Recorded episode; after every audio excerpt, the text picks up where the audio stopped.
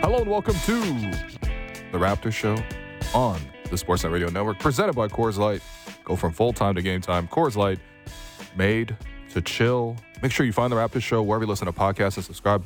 And please rate and review the show. I'm your host, Will Lou. Big, big day on the show. As we have already announced on Twitter, uh, Commissioner Adam Silver will be joining us at uh, 3.30 Eastern. So stay tuned to the first hour and a half when we talk about Raptors Bucks uh, and what a nasty game that was. But uh, joining me in the first hour here uh, are my co-hosts Alex Wong, Blake Murphy. Uh, yeah, three of us down at uh, the game yesterday. Kind of a nasty game. Raptors uh, just had no answers for Damian Lillard. Had no answers for Malik Beasley, who did a little, you know, Did he shimmy? he shimmied, but he like shimmied with like yeah. his pelvis. You know, Okay. he yeah, no, he does yeah. have that little pelvis thrust. Uh, It's- it's not Thanasis, great, man. Thanasis checked in in the first quarter. Made a beautiful layup. So That's so disrespectful. I mean, did Like they did they have the better 43 last night? I guess maybe not. The Raptors won Thanasis' 15 minutes by 13. no way. Like in a game they, No they got way. absolutely stomped. They won the Thanasis minutes significantly. You're saying Thanasis did not make the case for being not the worst rotation player in the NBA. I mean, he made a couple of plays uh, for both teams. Yeah, um, like you guys, like you guys mentioned, Adam Silver joining us at 3:30. Um, before that, we're gonna go through this game. We got Louis Zatzman joining us That's right. at 2:30. So also excited for Louis. Not, uh, uh, not, It- not to shade him. Sorry. If, you know you if you don't love us at Louis Zatzman, you don't deserve us at Adam Silver. Yeah, facts. So, um, anyways, uh, yeah, Raptors got blown out. Another slow start yesterday. Um, you've got some stats here, uh, Will, uh, Blake, about just this becoming a trend, uh, like this becoming a concern for this Raptors team. Yeah, so this is five of the last six games now. The Raptors have gotten down by 20 points or more. Um, obviously, they have pulled some of those out, including two giant comebacks against the Spurs and the Wizards. But I think we can safely say the way they start games is now an issue. Over these last six games, they've lost the first quarter by a total of 41 points. Hmm. They've lost the first half by a total of 74, and they've been down significantly. They've been down by nine or more at halftime in five of the last six games. So this is a pretty consistent thing. We can look at their quarter by quarter uh, net rating or plus minus, however you want to frame it. They're, they're fine overall. They're 20th in the league, one game under 500. They're, they're not that far off of being league average, but they are 21st in the first quarter, 25th in the second quarter, 23rd in the third quarter. They're just digging themselves holes and mm-hmm. making it up in fourth quarters. And like we can, once we have more sample, you know, something that happened last year was the Raptors' net rating always kind of overstated what they were actually doing because they had this monster net rating in garbage time. Right, So right. in low leverage situations, down 20 points with five minutes to mm-hmm. go, they were very, very capable of getting the score back to like eight points. Mm-hmm. And that helps your overall numbers, but it does not mean you're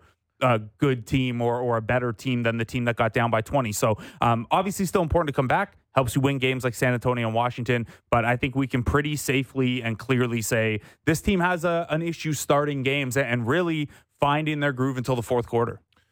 I think what's concerning to me is it's a variety of problems. Um, certain games, their offense is the issue, and, and they're not able to generate uh, good looks, or they're not converting these good looks, um, and that's what's leading them to, to these slow starts.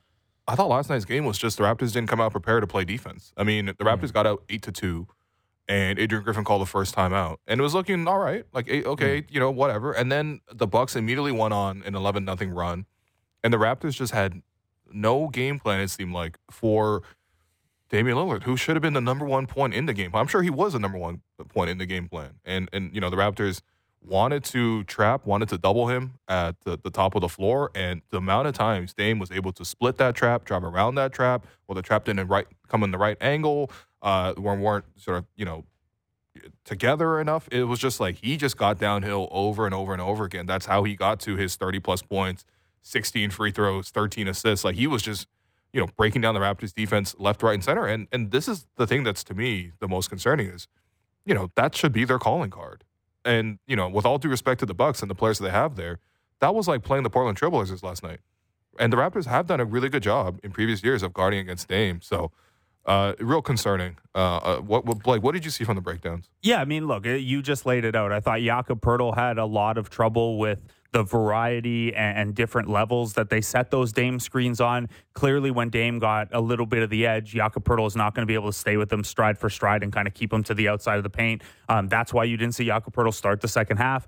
They went with Precious Achiuwa, who is not as good a player overall as Jakob Poeltl, but gives you a little bit more switchability, a little bit more recover ability uh, as well. And it didn't go that much better. Dame just kind of turned into more of a, a, spray guy instead. And, you know, it's uh, it would have been one thing if Dame was getting logo pull ups over high screens and killed you that way. He wasn't. I think he hit one of those, mm-hmm. but for the other parts, it was stuff that we've seen from Dame and the Bucks. That V screen where the the two guys who are screening kind of come together, and then Dame has to pick a side, and then you've got to kind of swirl around the the two defenders to get back on him. Like that stuff is complicated and it's difficult. But when he's surrounded by like Andre Jackson junior mm-hmm. as a spot up guy or MarJon Beauchamp off the bench, like these are things that if you are actually a top five defense, those are challenges you should be able to handle or at least get better at over the course of the game yeah, and start right. to figure things out. So um, this was statistically like by far the Raptors' worst half court defensive performance of the season. It's not particularly close, and that includes the Philly games where you know mm-hmm. the score was right. high and Philly beat them down. The Raptors at least showed some defensive resistance in those, and they those were good offensive games instead of terrific offensive games. Um, I don't know, man. And, and no Giannis in this. Like, I get that it changes what Milwaukee's doing offensively yeah. and it makes it a more Dame centric offense. And may, maybe that's just easier to execute for Milwaukee right now because it's a little simpler and, and where Giannis fits in it isn't a question. But Giannis is one of the three best players in the world. If you drop him back in there, uh, he is going to, you know, add another 20, 30, 40 points in some way. And guess what? You can use him as that screener for Dame and make things even more complicated. So this was uh, this was pretty disappointing, even if we acknowledge, yeah, their best individual defender and OG Anunoby was out. I don't know how much, you know, he would have yeah. done a, a better job, you know, lock and trail on Dame over those screens if the big wasn't able to capably stay with Dame to to buy him that extra second. Yeah, I think you know talking about the slow starts too, um, and this might get to the next topic of you know Darko deciding to start the second half with Precious instead of Jakob, and and you know Jakob talked about after the game too, kind of owning up to the fact that he was slow to react what uh, to what Dame was trying to do out there. Um, but like I know it's only like what eleven games in and you know they were missing you know a couple guys yesterday and stuff but you know at what point and this might not be like Jakob specific but at what point you know when you think about the slow start and all slow starts and all that stuff like are you guys thinking about like potentially making a change to the starting lineup or like what can be done to actually shake that up I mean I don't think you change the starting lineup with Jakob. I actually mm-hmm. think that you just need him to play through and play better because mm-hmm. the alternative is starting Precious, and I just don't think that that's they're comparable right now. Mm. Um, I thought Jakob responded well in the fourth quarter to that benching and, and played really well with uh, with Scottie. Um, that was the only highlight of last night's game was Scotty taking over, and he was great mm. kind of throughout the game. Um, but especially I thought in the fourth quarter where he was able to you know break down the defense, touch the paint, kind of like Dame, but in a different way, obviously because he's not as quick, but he's much stronger, much bigger, and consistently put pressure on the basket, score over Brook Lopez, you know, find Jakob Poeltl in those pick and rolls, but for the starting group, I think you know the, the questions there is how do you get um, you know more out of Dennis? I think Dennis has really you know fallen back to a much lower level that we saw the start from mm. the start of the season. Right, he started the season really really well, and you you look at the last couple of games. I mean, obviously he was dealing with the injury yesterday. I spoke with him before the game, and I just asked him like, "Are oh, you are you Lou playing?" bomb? Yeah. That's the only bomb was, "Are you playing?" Uh, and he's like, yeah, I'm going to give it a go. So I was like, you know, he, he obviously was questionable, but he went through mm. the warmups. But I didn't think he was at his best. Is he podcasting too much? You think? Yeah, that's that's yeah, exactly okay. what's happening. Just checking. Yeah. Uh, but like, you know, is there a way to find more shooting with that group? Right? We talked about it even, you know, um, before the season, when we, you know, before we sort of figured out what Darko really wanted to do with the group. But mm. the idea was maybe you let Scotty run point for the starting group, and you have Gary in there as another shooter to sort of open it up. Obviously, Gary wasn't available yesterday, mm. but in the in the case of Jakob, Jakob just needs to play better. He needs to find his spots better. He even said yesterday after the game, he he knows he needs to be better than mm. this because we're talking about guys. He's like missing layups. He's you know um, not finishing with force around the basket, and then defensively, he's a really really good defensive center. And um, I know it's not easy guarding Dame, but there were a lot of mistakes, mental mistakes, in how they were covering him.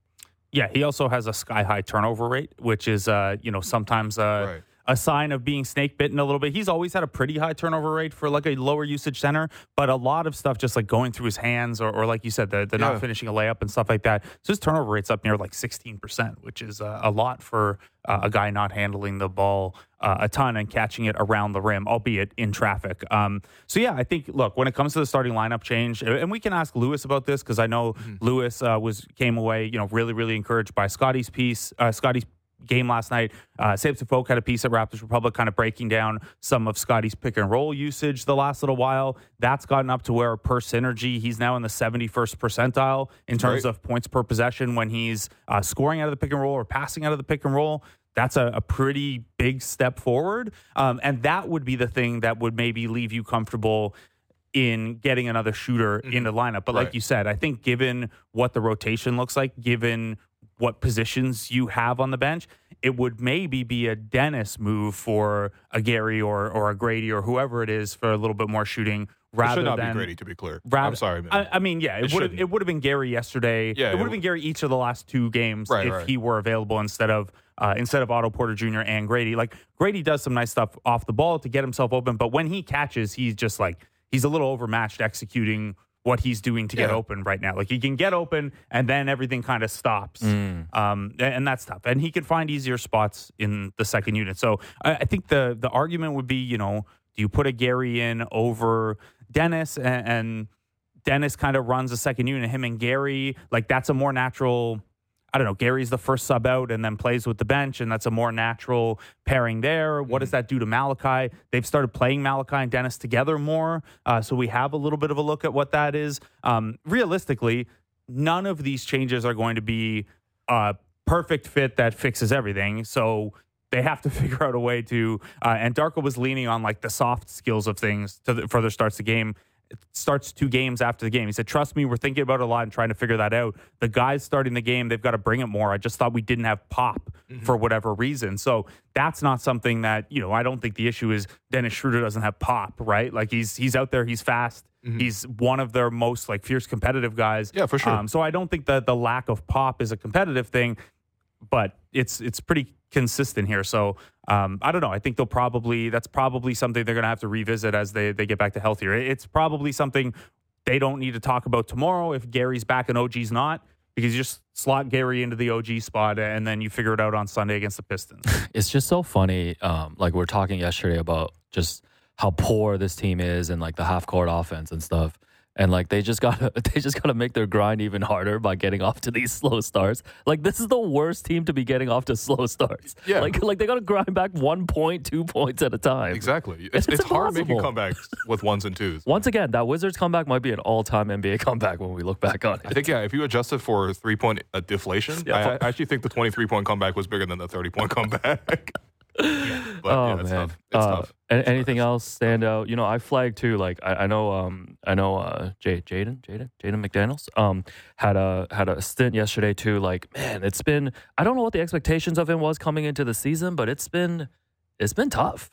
Yeah, I, I think he doesn't look very settled. Yeah. Um, uh, it is Jalen McDaniel. Yeah, yeah, yeah, of course, man. How, how could you? Of course. Yeah. Um, no, I just don't think he's really finding the right spots. I mean, look, I, I think for me, there's a couple times where last night's game he was trying to turn the corner and get downhill, Mhm. but I don't think he necessarily had the handle for that. I don't think the spacing on the Raptors was at all conducive to that, um, and I don't think that the strength of him is to to be off the dribble um, and, and try to get downhill. But then again, when he also couldn't knock down wide open catch and shoot 3s Mhm. uh, you know, or even a couple of driving layups where he did get to the basket, then you know what can you really, really do, right? But obviously, it, he looks uncomfortable. He hasn't really settled in here. Hasn't really found his spot. Darko did try to give him, the, you know, the first uh, crack at the rotation. You remember opening night, Chris Boucher didn't play.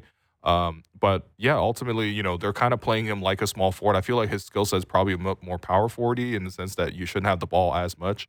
Um, but yeah, I don't know. He hasn't really delivered a pop off the bench. I, I feel like for me, at, at certain times yesterday, I was like, you know, could Thad help this game? Could could Garrett help this game? And and like honestly, when you reach that point, you're like, okay, what are you really doing, right? Like that's that's a sign of a bigger problem. Yeah, and look, the shooting maybe it it comes around a little bit. He's not going to shoot two for fifteen for the whole season. He's he was at 35% over the course of the last two seasons. So not great, not certainly not someone who's spacing the floor, but someone who can at least knock them down. But yeah, I think there are too many bodies right now for McDaniels to feel safe with a rotation spot. And I said this last game. I was actually uh, after the last game. I was a little surprised to see him back in the rotation tonight. Um, and maybe that's something Okay. that changes once OG and Gary are back just because of, of who fits where. Um, but you know, I thought his 18 minutes.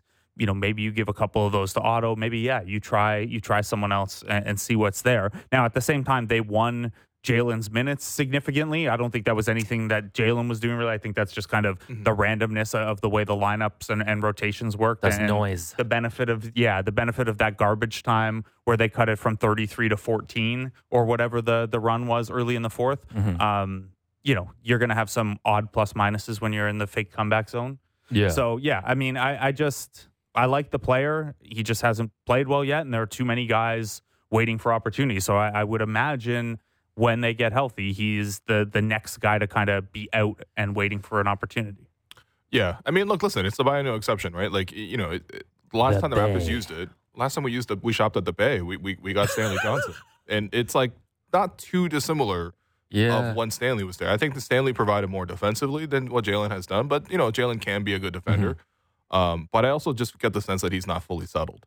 You know, yeah. um, yeah. But again, like when you're looking off that bench, I thought the bench yesterday. I mean, Darko certainly tried a couple guys. You know, like he put Otto out there, but Otto wasn't doing much of much. So it was like, okay, you know, some nights Otto's gonna have it, some nights he's not gonna have it. You know, Yeah. and like when he he, has worked it, on Monday, man. it was Um, but it yeah. was great. But I mean, some you know, yesterday I thought he just provided very little. He he almost had an 11 trillion, the 11 minutes and all zeros across the board, but he snuck in one defensive rebound. He got in Ah. that board. Nice. I He like messed that. it up. Um, but you know, like I think Chris and Precious are also at a point where them on the floor, whether that's them trying to play this offensive system or just maybe them kind of being in and out of the group. Precious's case being injury, Chris's case being uh, you know out of favor with Darko in terms of the rotations. Like they don't really look that comfortable either. So like you just don't get a great sense of like who's coming in with the purpose of making this one expressed role happen for them. You know? Yeah. They they just need more offensive players, man. Like I know this is like a bigger discussion, but it's like we can talk about what Jalen McDaniels is gonna bring. Like we know to an extent what Chris is gonna bring. Like Precious at his best can can bring a lot of different facets. Like even Jakob too, you talk about in the starting lineup, but like where's any of this offense coming from?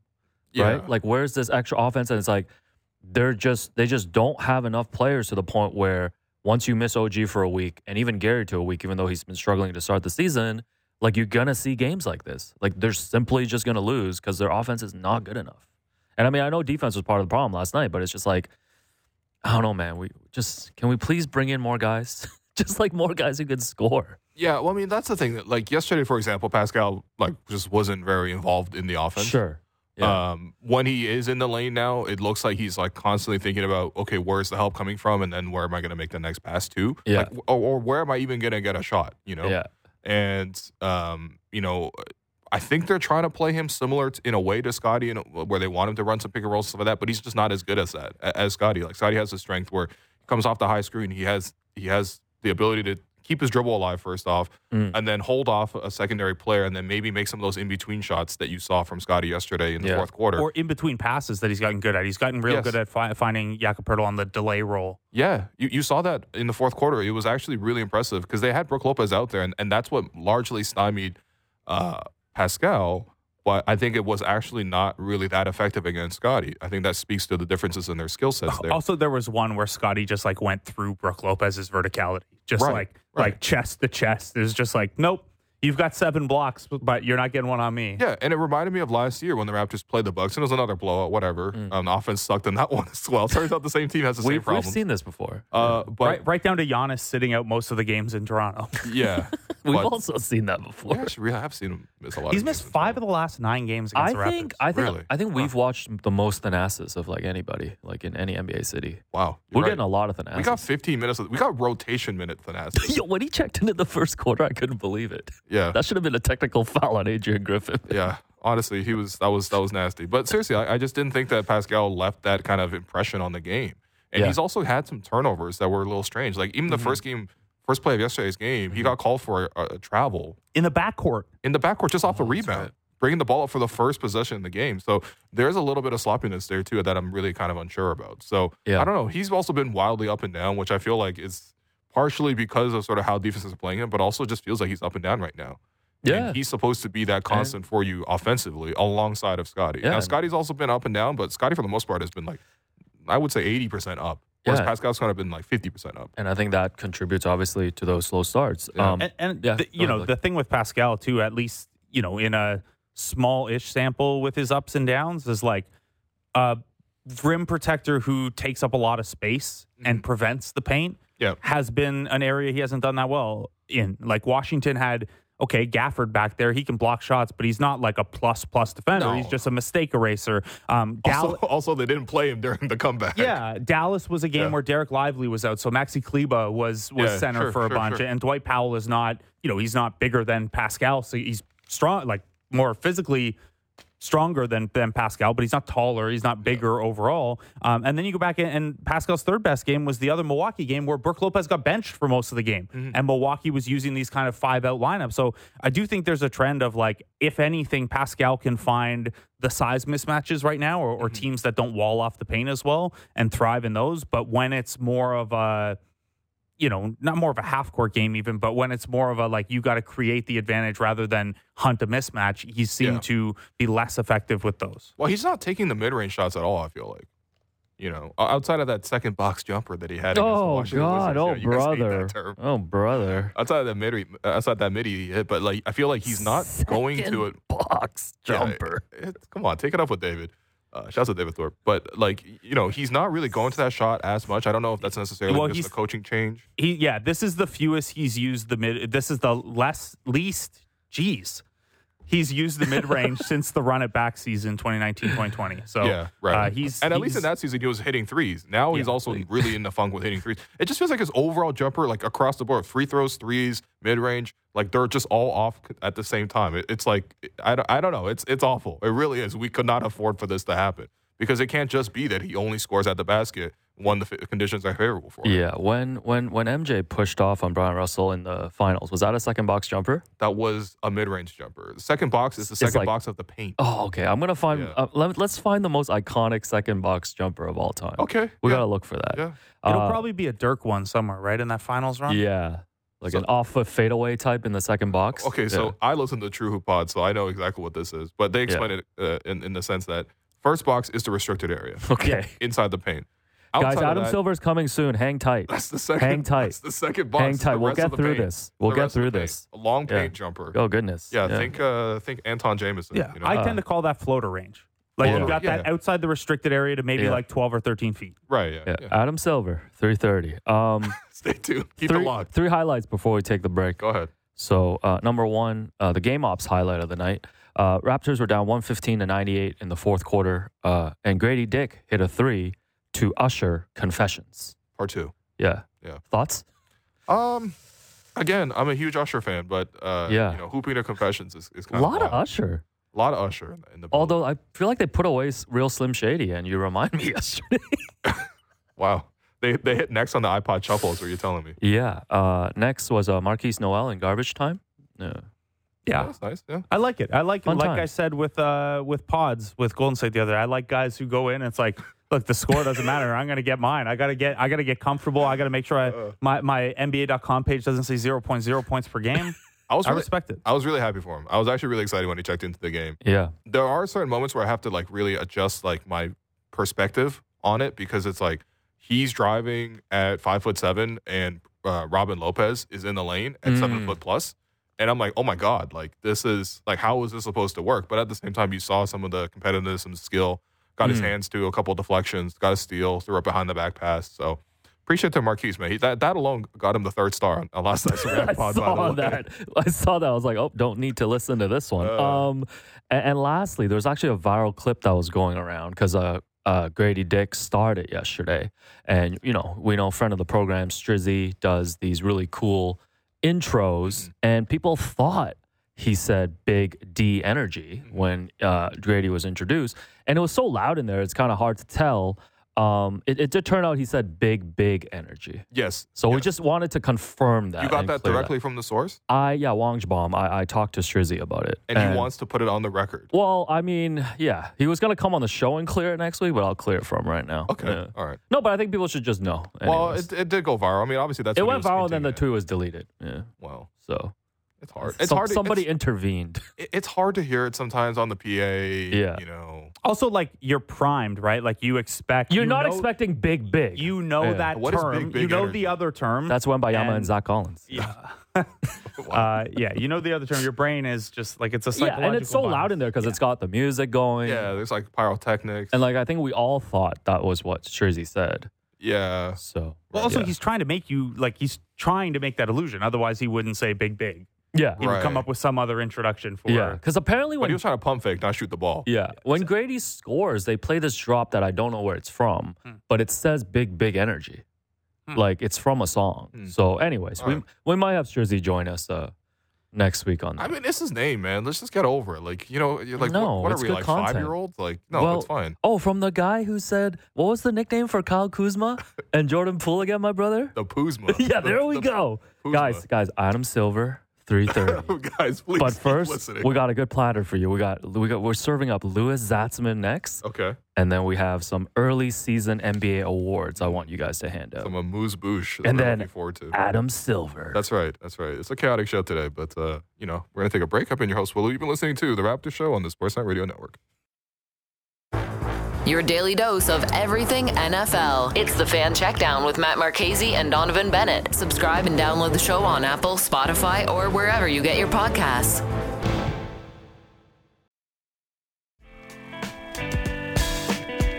Welcome back to the Raptor Show on the Sportsnet Radio Network. I'm your host, Will Lou. Continue to be joined by co-host Blake Murphy, and we are going to make this a Raptors Republic three on three uh, because we have Louis Zatzman joining us. Louis, man, how you doing? I'm wonderful. Howdy, fellas. I uh, I'm happy to be here. You hitting us with a howdy, fellas, and a 905 hat. This is good, and and the the Yeti snowball microphone. You know, this is this is That's real right. blog boy hours right now. I like it. I'm very cozy. We all have to remember our roots. Yeah, you know what? After we interview Adam Silver in, in about an hour, we do need to be humbled. So, uh, That's right.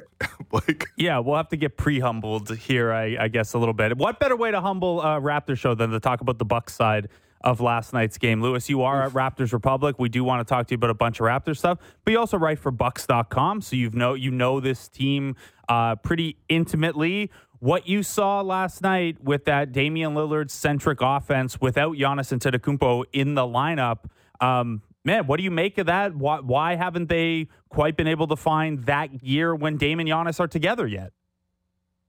Yeah, I think uh, a lot of it has to do with personality, in that the Bucks have players who are almost too willing to let their teammates try to find their legs. You know, it's a similar thing to when the Cavaliers first got Kevin Love, Kyrie Irving, LeBron James, and LeBron had to be like, "Don't fit out, fit in." Um, to Kevin Love, I think the Bucks are experiencing a similar thing with with Dame and Giannis both trying to get the other going. Whereas what they need right now is is both players to be assertive and get themselves going, which is how the pairing will work best. When Dame is going, that'll open things up for Giannis, and, and vice versa. And they haven't really been able to um, assert themselves with both on the court. Uh, which I think is shown in a lot of the numbers as well as the film. You know, Khris Middleton has been insanely successful um, because he loves to sort of run things, take pull up jumpers. He's not really thinking about about context. He's just hooping out there. That's always been his game, and we saw that when you know Lillard was out. Giannis went back to his incredible dominant ways. When Giannis is out, Dame just put up a 37 point 14 assist game. They're both still as talented as they've ever been, and I think the top end is there. They're just not finding ways to make life easier for each other yet. So I don't think anything in that game is things they couldn't do with Giannis on the floor as well. Maybe the spacing's a little different, but Giannis is a good screener, obviously a huge roll threat or even a, a pop threat, not for the three point, but because he can just go right into another action. Um, so you know, maybe the Raptors didn't anticipate Giannis missing that game and their defensive scheming was a little different, but you had 48 minutes to figure it out. You have a lot of experience playing against Damian Lillard, who kind of plays in a unique style that that you should uh, have locked in. Um, you know, once you see it, what did you make of the Raptors' inability to guard against those Dame pick and rolls, and even you know until the fourth when Dame was only on the floor for like 30 seconds, um, really couldn't find that defensive gear at all. Yeah, I think uh, we're seeing Jakob Poeltl be stretched a little beyond what he's at his best doing. And so Toronto had him pretty high last night against Damian Lillard, who is one of the best pick and roll operators in NBA history. And if he gets a step on anyone, no one's catching up to him. He's so good at, you know, keeping that burst to the rim, finishing on the move, just decelerating his arm, but keeping his body moving so that just no one has a chance to catch up. And at the same time, he's going to get that step on you because he's such a ridiculous pull up shooter. And so the only way that people have been able to stop Lillard, you know, historically, is that sort of lock and trail defense. Um, switches, he just eats up.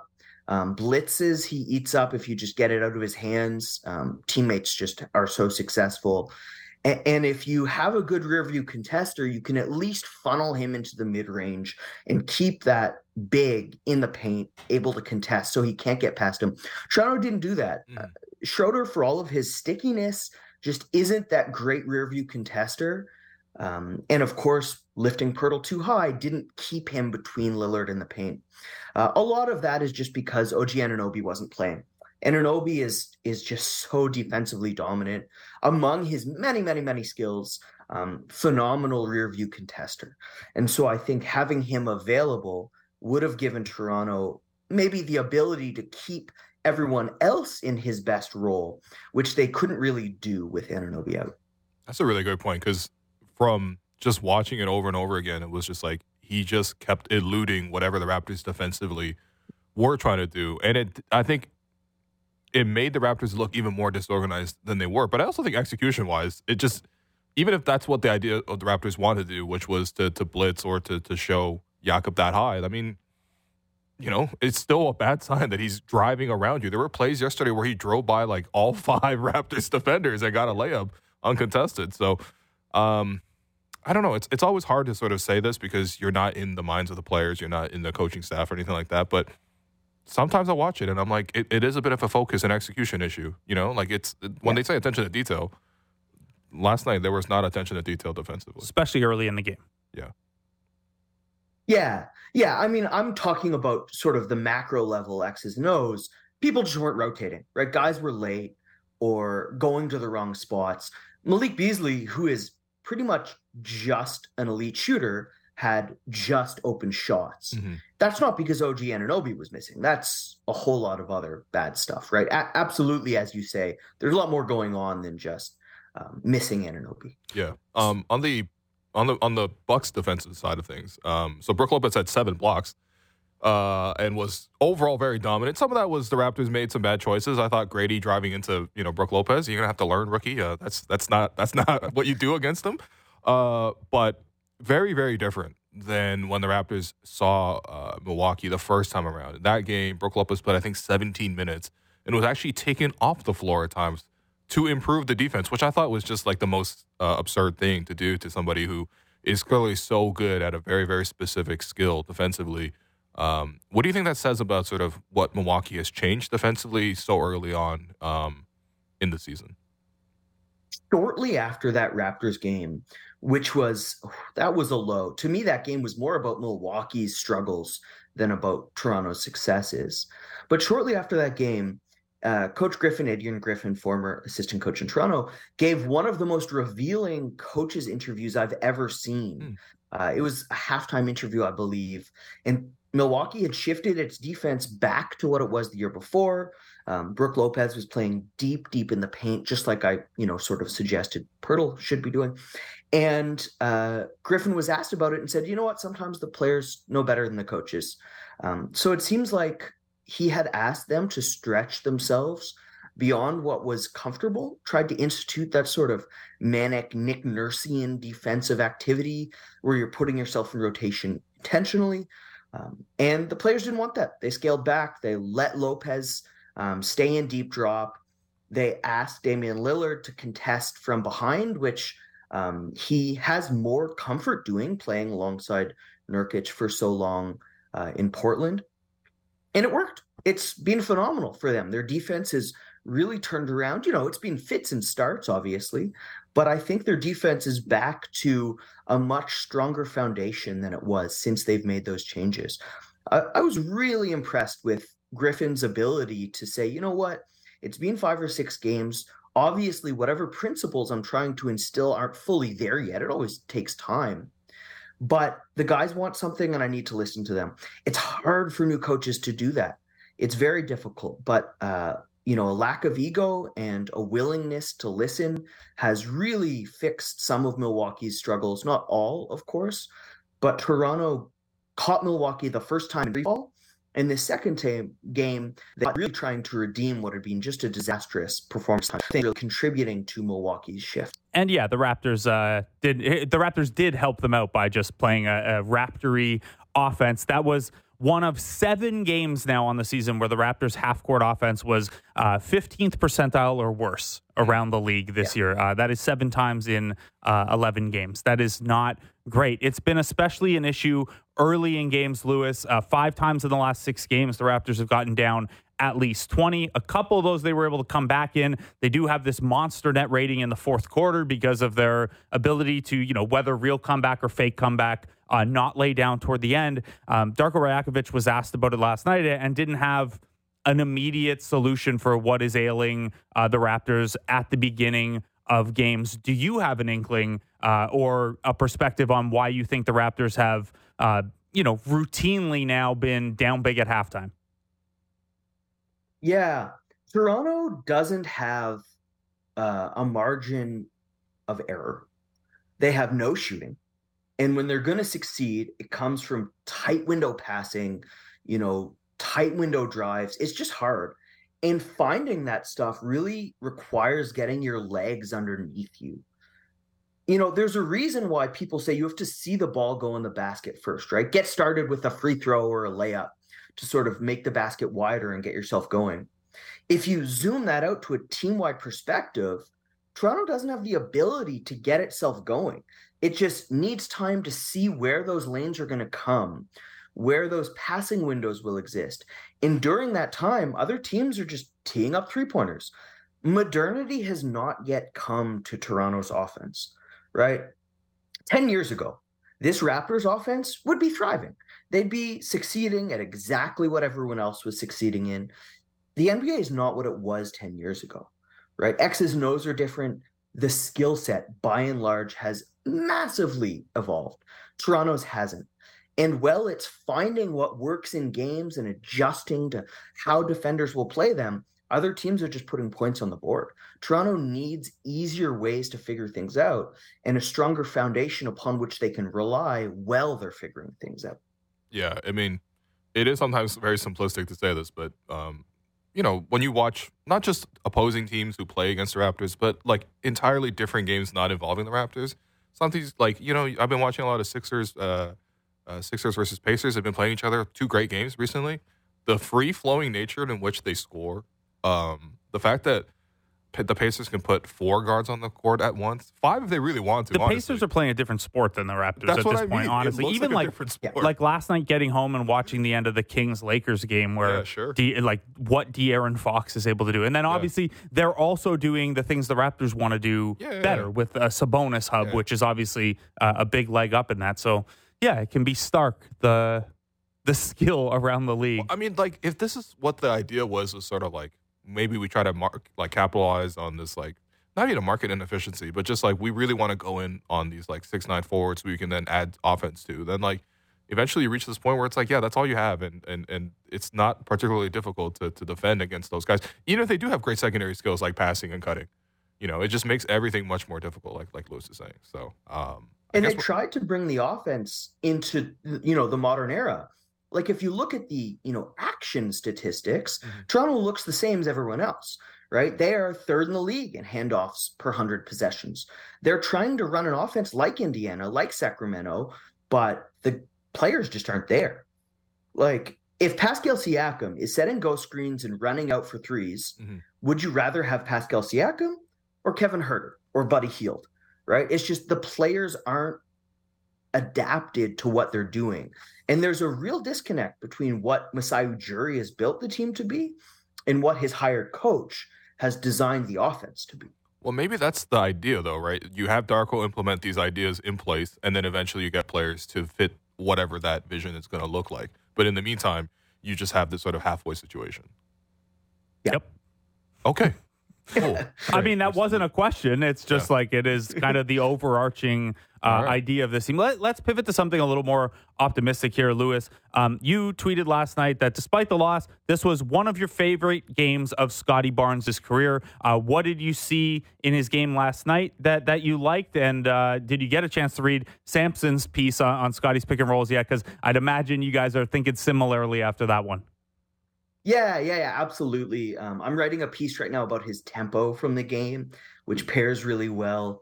Uh, I think what Barnes has been good at is converting advantages into points. So, like an alchemist, if you give him a solid base metal, toss the guy silver, he's going to turn it into gold. But he's never been great at you know pulling silver out of the ground. He's not really been a miner.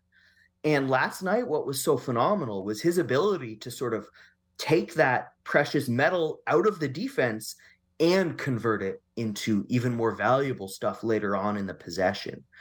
And so he did that in a number of ways, right? He's still not the fastest guy on the court. He's not just driving past people.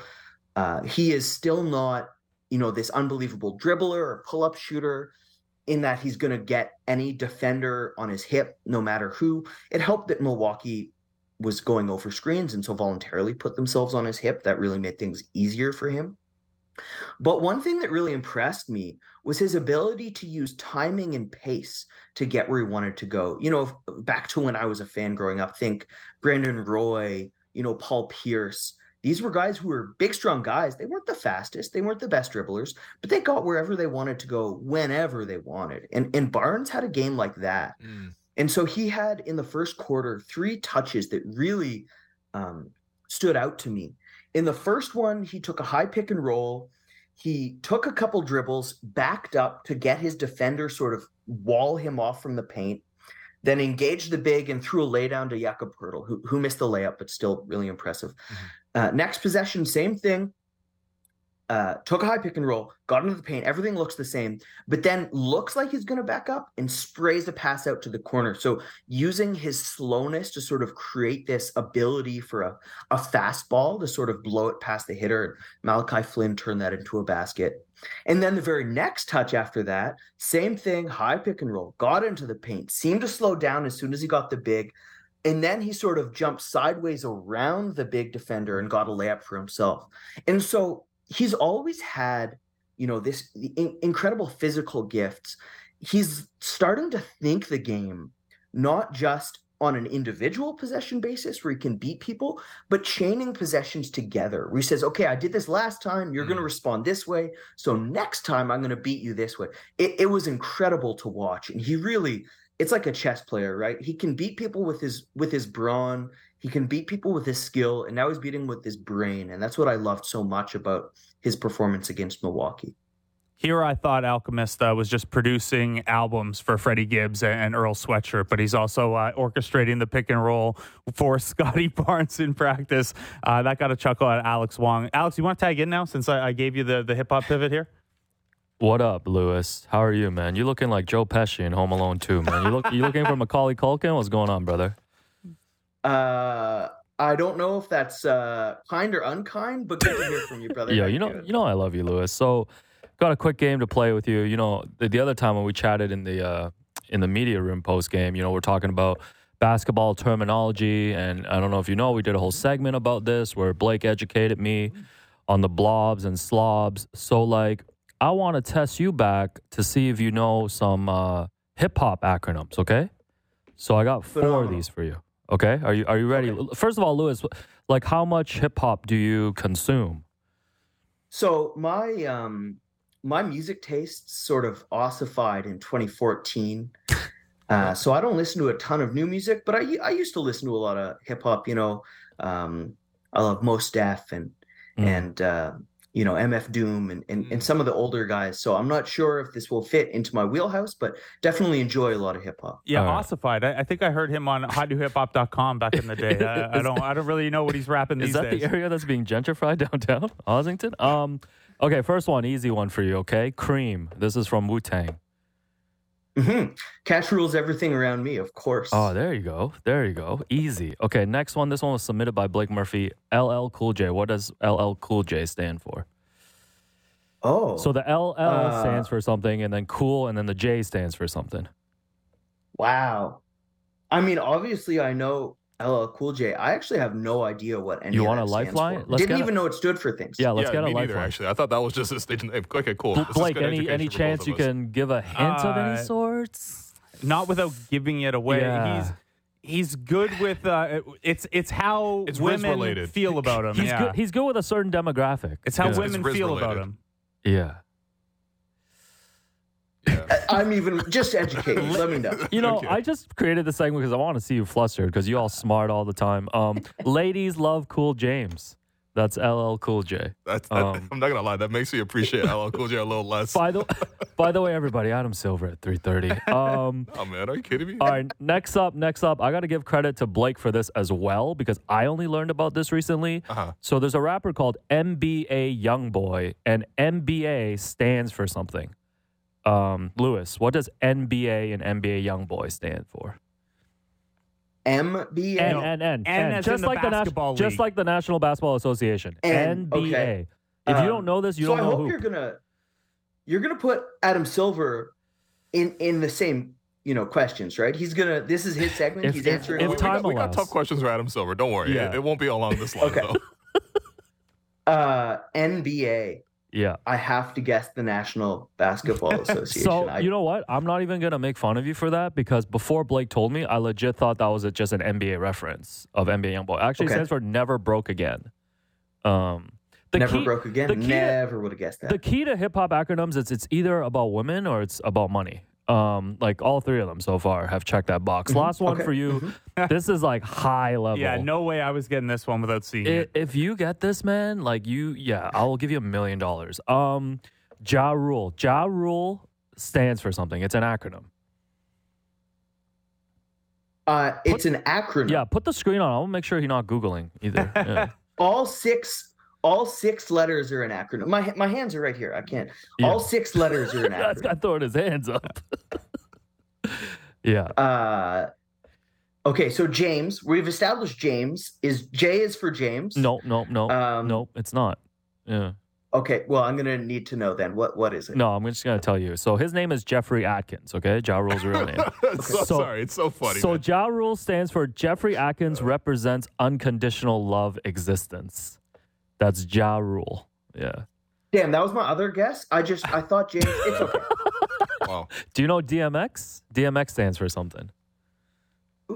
I thought you said four questions. What is this? this is a bonus. this is like when teams get five fouls and they're in the bonus. Yeah. DMX. Dark Man X. Um, okay, so yeah, Ruff Ryders. Like I know, I You- know these. you know the lock just- stands for something? The LOX is living off experience. Damn, this is his Yeah. version of uh, you know knowing Darko, knowing the LeBron statistics, This is my Carmelo. knowing Raptor, Carmelo. Regularize, This is the same plus as our- minus. Yeah. media room conversation, but ours was in private. This is this is even a hot mic. This is on air. I'm making sure, man. Adam Silver probably tapped in right now. Um, Mike Bass showing him making this. sure, making sure Adam Silver knows Louis Zatzman, not a hip hop knower. this is Good to what know. No, right. Louis, man, I appreciate you. Appreciate you for always being a good time. This is our best interview today. I'm telling Hey. you. I got one, baby. I'm taking that. I'm Yeah. taking that one to the bank. Here you I love that. Louis Zatzman, Raptors Republic. Um, read, listen to all his work, man. It's genuinely like one of the smartest dudes in the game. Period. You know. Yeah, absolutely. He had. We didn't get into the the starting lineup iterations, but he had a great piece at Raptors Republic uh, middle of last week on Dennis Schroeder and all the things that have been going Yep. well for Dennis Schroeder. Yep. Um, I probably should have asked him before we got goofy about what's not gone well for Dennis Schroeder the, the last couple games Ah. since he wrote that. Um, but yeah, everyone at at Raptors, himself. everyone at Raptors Republic putting out bangers. Jamar Hines used his Yo, used the, the to Jamar, credential the other Saw day the and put out a good piece. Yeah. Yeah, there you go. All right. Adam Silver, 330. That's right. We're going to take that break. I've been your host, Will Lou. You've been listening to The Raptor Show on the Sportsnet Radio Network.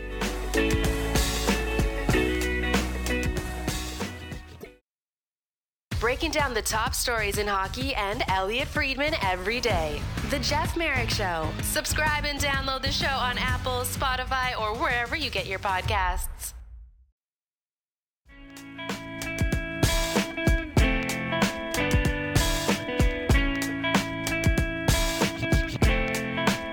Welcome back to The Raptor Show on the Sportsnet Radio Network. I'm your host, Will Lou. I'm joined for segment three by my fellow co-hosts, Alex Wong uh, and Blake Murphy. Big shouts to Big Z, Louis Zatzman for coming on the program. Noted uh, hip hop not knower. Um, I also did not know any He that, knows his stuff. He just like you said, he locked it in like a decade ago, and He was a little he was he was a little snake bit, you know. We we gave him that Ja Rule. Who's Yeah. supposed to know that Ja Rule stands Can for? we It's just a can we whole just ask long that jaw acronym. rule question to like literally every single guest that comes on this year? I think only Gary Trent Sr. is going to get that one. he actually might get that Yeah, one. he's gonna. Yeah, but speaking of which, we should get Gary Trent Sr.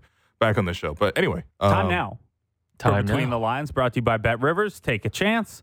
Uh, yeah, no Raptors action tonight. Only two games in the NBA. Actually, the usual Thursday doubleheader and two three-point games. Uh, the Heat are minus three against the Nets. The Nets will not have Ben Simmons or Cam Thomas. Uh, no Tyler Herro for Miami, and then Thunder are three-point favorites at the Warriors because no Steph, no Draymond. Yeah, Draymond suspended five games. Yeah. I don't think we've talked about that yet. Um, The longest suspension under Adam Silver for something on court. okay, because I was gonna say Donald Sterling. No, there Yeah. are longer. lifetime. There are like longer drug. Uh, Oh, okay, okay, i- off intimate court, partner everything off violence. court. Um, Okay. Right. Bobby Portis got I think eight for breaking Nikola Mirotic's face, but Yeah. that was like a inter-team thing practice And I type, don't yeah. remember if that was a team suspension or a league Yeah. suspension or what. But yeah, this is the longest suspension for an on-court incident under A Silver. little, little surprised by the. I know we discussed the repeat offender, all the stuff with Draymond yesterday. Still a little surprised they came down with the five games. I mean, listen, when you can put together a two-minute highlight reel Yeah. of just Draymond doing physical acts of violence in the game of basketball, Yeah, like it, it reaches a certain point. That's all. no, that's you know? fair. That's fair. Um, yeah, honestly, like first off, the Heat are playing really well.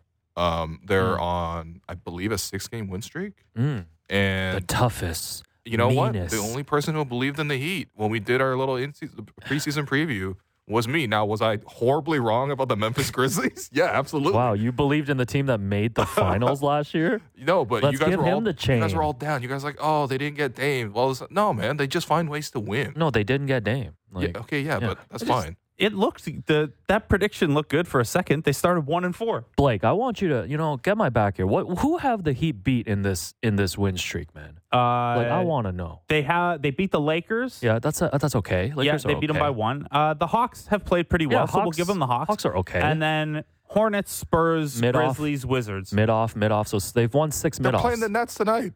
Okay. I think I think I'm gonna pick the Heat. Is what I'm trying to say. okay, I'll, I'll pick. Taking a random victory lap on the Heat one month into the season. I'm, I'm gonna take the Nets, man, just so you lose. Oh, okay, all right. Yeah, name two Nets players, man. Uh, Damn. Ben Simmons and Cam Thomas. the uh, the losses for the Heat actually look really good too. They lost road games at Boston, at Minnesota, at Milwaukee. No, we're not doing Heat. I know, No, I we're not doing this. Listen- we're not they doing lost this. to the Nets. The This Nets is- are their other you, loss. Blake, you know how this is. We don't. We we we're down on the Heat the whole season, and then we Yeah. apologize in May. Yeah. Like that has to be Yeah, the you're right. natural and, rhythm. and the. Nets beat the Heat by four last time, and they'll now Mm. be missing the four points Ben Simmons gave them. So, Oh, God. Uh, big, big drop off uh, there. So, Will, you're on the, the Heat. What about Thunder at Warriors with no Steph, no Draymond? Mm. I mean, You're down with the pods. yeah. Shouts to Brandin Podziemski. Um, yeah. Just going to reveal that his father was in my DMs nonstop at the time of the draft. Uh, Really? Yes. Lou Bomb, once again, hang tight. Adam Silver, Uh, 330. yeah, that's right. You you want to hear about insights about the NBA? but Hang we're going to tell you tight. insights Hang about tight, everybody. Brandin Podziemski. No, shout out to his dad. His dad was um. So the story was that uh, Brandon had worked out with the Raptors, Mm. Oh, you're really telling this? Okay. uh, and you know he was just sort of like you know looking for updates in terms of like which way his son could go. I mean, look, listen, it's his son in the draft. Obviously, he wants to get as much information fair. as possible. Yeah. But I was That's- actually very happy for him when he got drafted with the Warriors. He was really excited as well. Yeah. Um, didn't expect him to play this much so early, but at the Mm-hmm. same time, you know, um, you don't have Steph, you don't have Draymond. It's pretty special circumstances. Yeah. Uh, yeah, I mean, look, I just, I don't know. The Warriors got a lot of problems right now. Yeah. Got Yeah. a lot of problems right now. And, and obviously, we can't translate too directly from one meeting between teams to the next. Mhm. Games are different, things happen. But with Steph and Draymond and with no Shea, last time these teams met, uh, Golden State squeaked out a two point victory. That was Oh, okay. with Steph and Draymond and with no Shea. yep. Huh. Yeah, Okay. that was the Steph at the buzzer, and then Draymond fully goaltended the shot. But then the NBA was like, it didn't change the trajectory of the ball, so it's still a basket. You know what? Draymond's been involved in every single in-season tournament classic so far. Like, you know what? Draymond single-handedly giving up the rating. yeah, we, we didn't need to paint the courts, man. This we is just an interesting one. Two, two teams that are in the same Yeah. in-season pool, but they've already got their in-season game out of the way. Wow. are- is the intensity still as high? Wow. Okay, because of that, I'm gonna take the Warriors. Yeah, Okay. All right. I'm Okay, all right. gonna take the Warriors Yeah, I don't know. I think I'm gonna take the Thunder just for I mean, my they're guy. just- they have really good advantages Yeah. against the Warriors, and they gave them hell yeah, even I with Steph and Draymond. like the Warriors just for my guy Andy Lou. That You don't was just mistakenly become great. that was Draymond, and that was between the lines. Brought to you by Bet Rivers. Take a chance. All right, guys, 324 hard out on this segment. That's just right. gonna tell you guys that uh, you know on air. That's fine. Adam Silver coming up in 25. We've never promoted minutes. anything as This- much as this. no, but man. Blake, this is like this is like when Monday Night Raw would have like a big match at the end of the two Mhm. hours, and like you would just tease it over and over again, right? And So- un- unlike them, uh, Mhm. we don't have the five minute overrun on cable, where if they go long, they always have like a five minute cushion because like I- I some they- I think they some could delay it replay if of the Adam- replacements starring I- if- Keanu Reeves was up next. If I tell you how hard it is to fight for extra five minutes here, No, don't you guys would I, I never think, I, understand. I'm pretty sure our, our, our, our program director Dan Tillman will step in and, and, and allow for Adam Silver to have one more answer He's if like, needed. I want silver. By the way, what Um, Adam Silver's WWE comp? Oh man, can we do this after he comes on?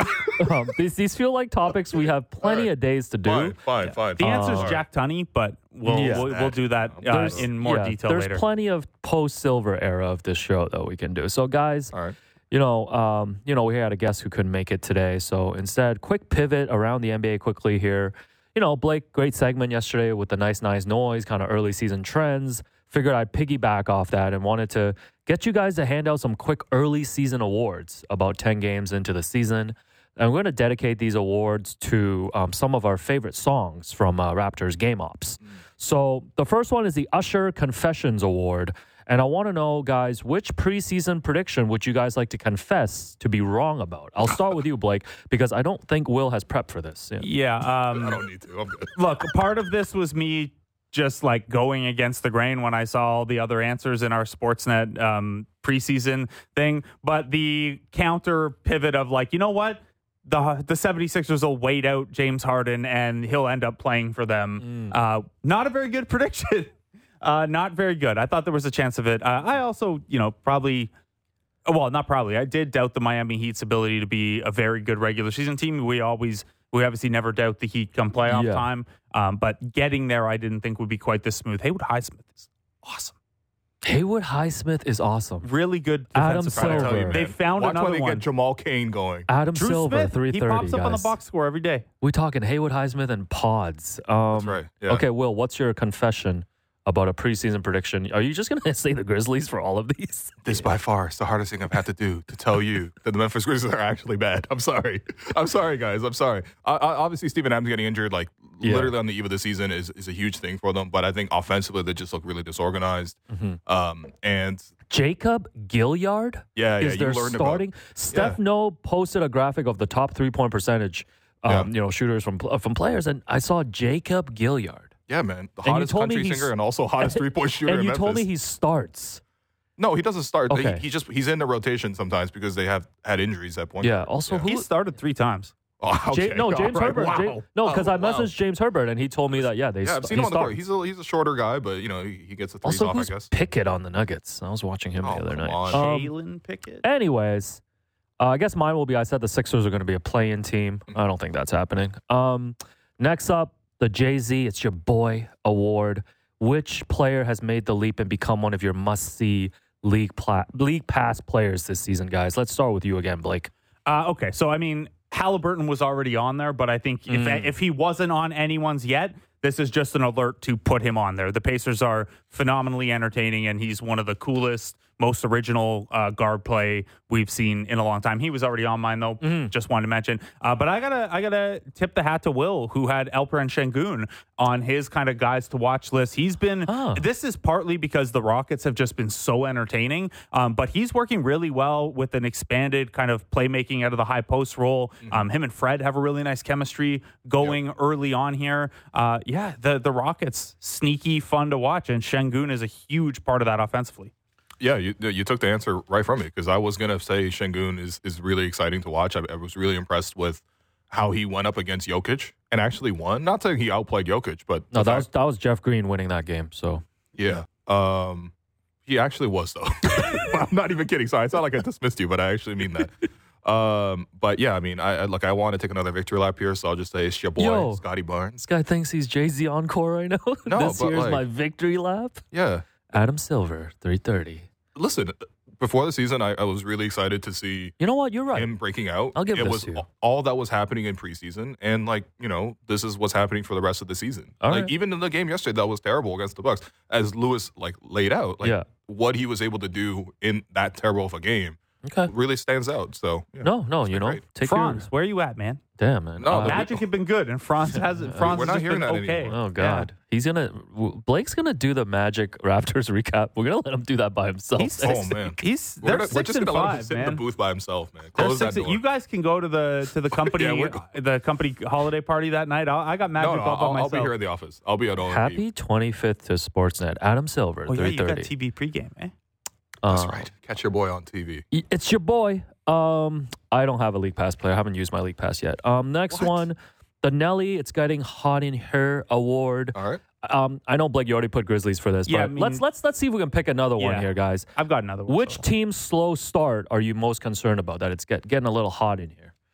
Yeah, Blake, go ahead. Uh, yeah, I mean the Bulls are four and eight, and the, the Mm. vibes are bad. We're talking about trades already. Um, I, I know Demar was out for a personal reason yesterday, and, and things looked you know even even worse there. So um, I wasn't super high on the Bulls anyway, but I think the degree to which this has started poorly, and other teams are circling to try to pry their players away, like Yeah. they're going to be they're going to be closer to the bottom than they are to avoiding the plan. Yeah. By the way, I just want to flag that. Uh, I believe Zach Lowe was uh, did a pod with Kevin Pelton, and they both said that Zach LaVine would be a great fit in Toronto. Yeah, I tweeted some stuff about Anybody the who can numbers. score basketball would be a great fit in Toronto. Just this is my own sanity. Sorry, but yeah, go. Yeah. Oh, just uh, if anyone's curious how the economics of that would work Yeah. beyond this year, I tweeted out some numbers. Rough, rough thing. You and I sat down with, with some roster assumptions and stuff, but uh, yeah, it gets tight unless you're willing to be a tax and probably an apron team. Mm. Yeah, I'm not being an apron team for for Zach LaVine, but I mean, ultimately, he would really help the Raptors offense. Uh, Yeah. as would like uh, probably 200 players in the league right now. Yeah. uh, Um, Willie, anyone else uh, like any other team slow start where you're kind of like, man, might be trouble? L.A. Clippers, man. I know I'm probably taking that answer straight Oh. from you, but No, like, that's my championship pick, bro. Let's go. Oh man, that was another confession. So that's confessions part three for you. Um, I got Bucks Clippers in the finals. oh my god, that is not gonna happen. Gary Mello, can we do revised predictions in I- December, I please? could go into WordPress and change it for you, man. I'll- I'll hack our own website. please. Um, yeah. So, yeah, the Clippers. I mean, like, Yeah, they're no, already a- three and a great seven. They haven't won with James Harden. Mm-hmm.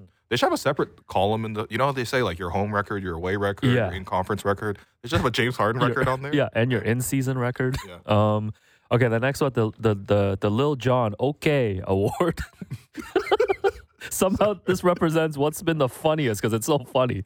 What's been the funniest storyline, incident, subplot of the season so far? Blake Murphy. Yeah, I mean this is this is beyond just the Draymond thing. Yeah, yeah. But the theory now that all these bright, intense colors on the court are causing like overactive emotions in people. Like we know, like bright red brings rage out of people. Um, Yeah. So uh, just the effect that really strongly colored courts are having on the intensity of games. Uh, I don't know if that's scientifically sound, but Yeah. a lot of close games that are very, very heated, a lot of bright courts. I'm going to draw a like line that. of causation there. I like that.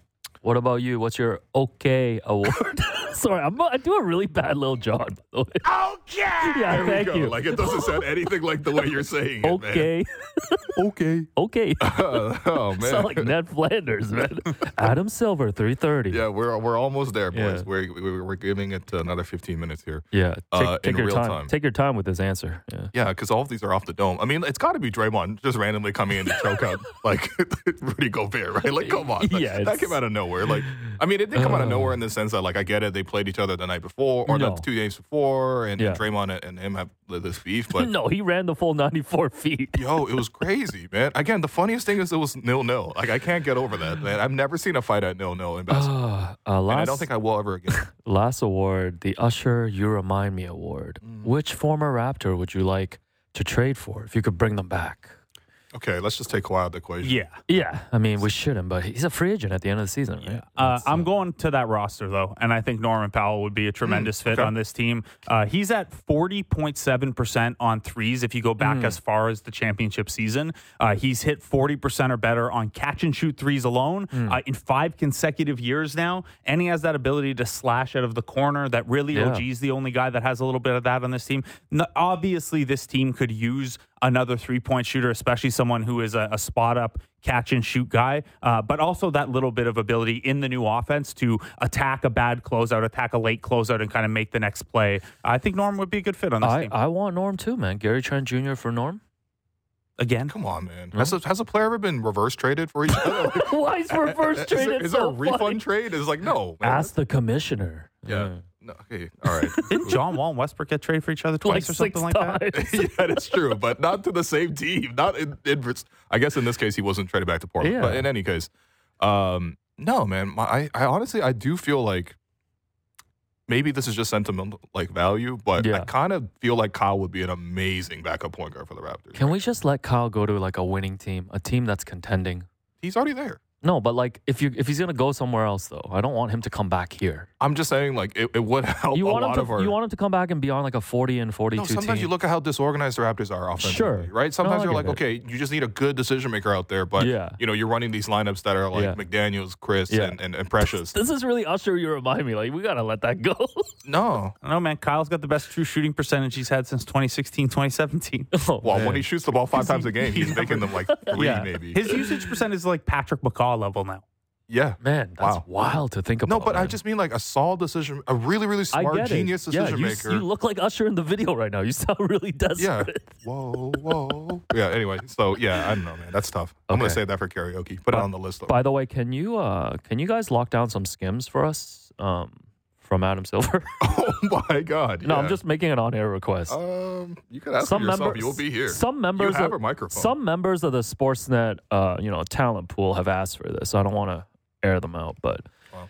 anyways, what else? These are Uh, pretty good awards. Though. I appreciate. I appreciate the creativity. you Yeah, cook this up, What was uh, the Slim Shady Award for the most chaotic? Uh, I was gonna. Right. That would have been the no Slim Shady. The real Slim Shady award would have been your favorite Caucasian player in the Oh. NBA. So right now, yeah, who is that for me right now? Peyton Pritchard is like really up there for me. I love Peyton Pritchard, bro. No, Yo, no, what are you Wow, doing? you know never what I love about Peyton Pritchard? He's got the fade. Uh, You know? he, has got the fade, Yeah, he like got his a fade. hair. Yeah, he got a fade. Oh, I thought you were talking Yeah. about like his game. No, anybody like he who fading knows, in that second box. If you see any white hooper with a fade, Yeah. they're nice.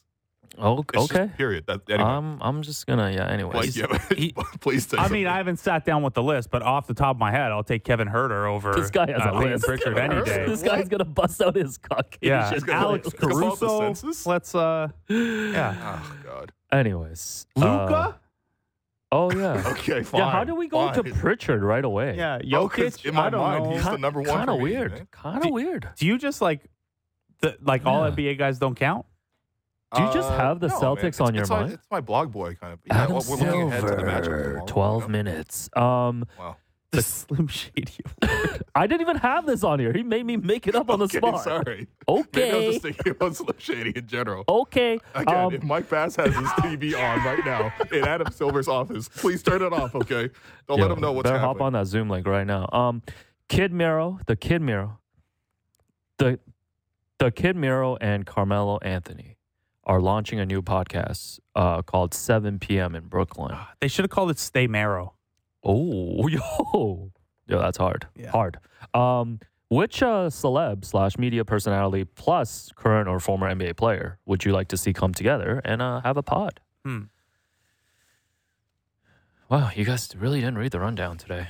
Again, I didn't think we, I didn't think we'd get this far in the Raptors I'm segment. like, ah, you know. Um, I don't know. This is more a question for you than what is your answer? I can't make the questions and answer them. I guess I could. Um, I didn't really think about this either. Sorry, guys. All right, so Action Bronson would be a really nice half. What about Will half. Lou? Well, this this breaks the NBA player. Why am I player. involved in this, man? Will Lou and Action Bronson, and you can call it seven uh, two a.m. on the Amalfi Coast. we don't have that kind of vibe. I'm not gonna lie to you, man. I'm not chill enough to talk to Action Bronson. You don't think so? No, no, no. Do you, are you like doubting your social skills?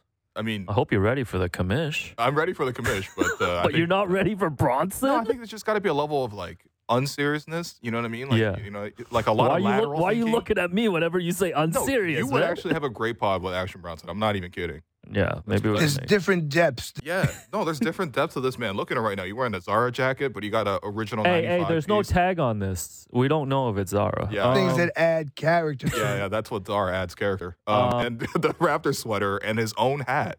Yeah, So- I, I do. And have he got a haircut, but he put it underneath a hat so that you could so no one could see this haircut. Like you got depth, man. Yo, Adam, Adam, Hard. trade you two prehistoric hats for one Skims package. Um, Kendrick Perkins of ESPN listed his top five guards in the East.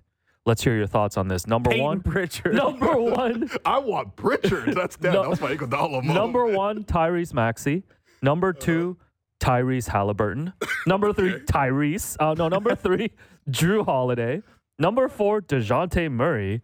And uh, number five, Jimmy Butler. This is is oh. this not a chaotic list? Yeah, it's chaotic and like the the order, whatever. But like off the top of my head, Donovan Mitchell not being in there is, That's is pretty That's actually pretty ridiculous. tough. Yeah. Jalen Brunson not in that list Yeah, But Maxey is number one. How you guys feel uh, about that? It- not yet. for what he's done this season. Yeah, If it's for what he's done this season, then yeah, I, I agree with that. Yeah, first also ten- Dame not on that list. yeah. It's a Oh tough yeah, li- it's what's a tough going on here? I don't Did- know. Why did, did- Jimmy Butler just sneak in there? I Did, don't, did you Perk just turn on? Did Perk just turn on five league pass games one evening? That's probably five more than he's turned on. Oh no, no. Wow, Um, yeah. All right, I mean, guys.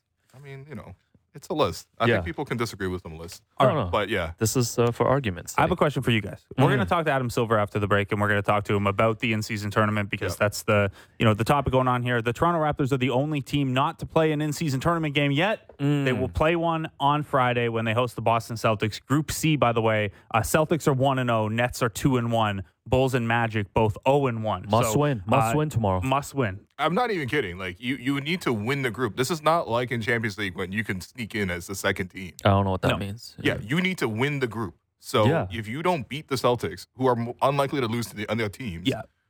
you know, Here- you might, yeah. it might, it might be grand opening, grand closing. I think you know I mean? You likely have to go three and one with probably some tiebreaker Yeah, luck, yeah. or I guess head to head would be the first tiebreaker. So three and one and beat the team that, uh, but four and zero is going to be your easiest way in there. And the Raptors get like four, all like all four of their games in the next twelve days, right? Yes, because Like, the in-season tournament opening round ends at the end of November. I, I believe December so it second to literally 9th is grand is opening, the, uh, grand closing. The Raptors are like the last person invited to a wedding.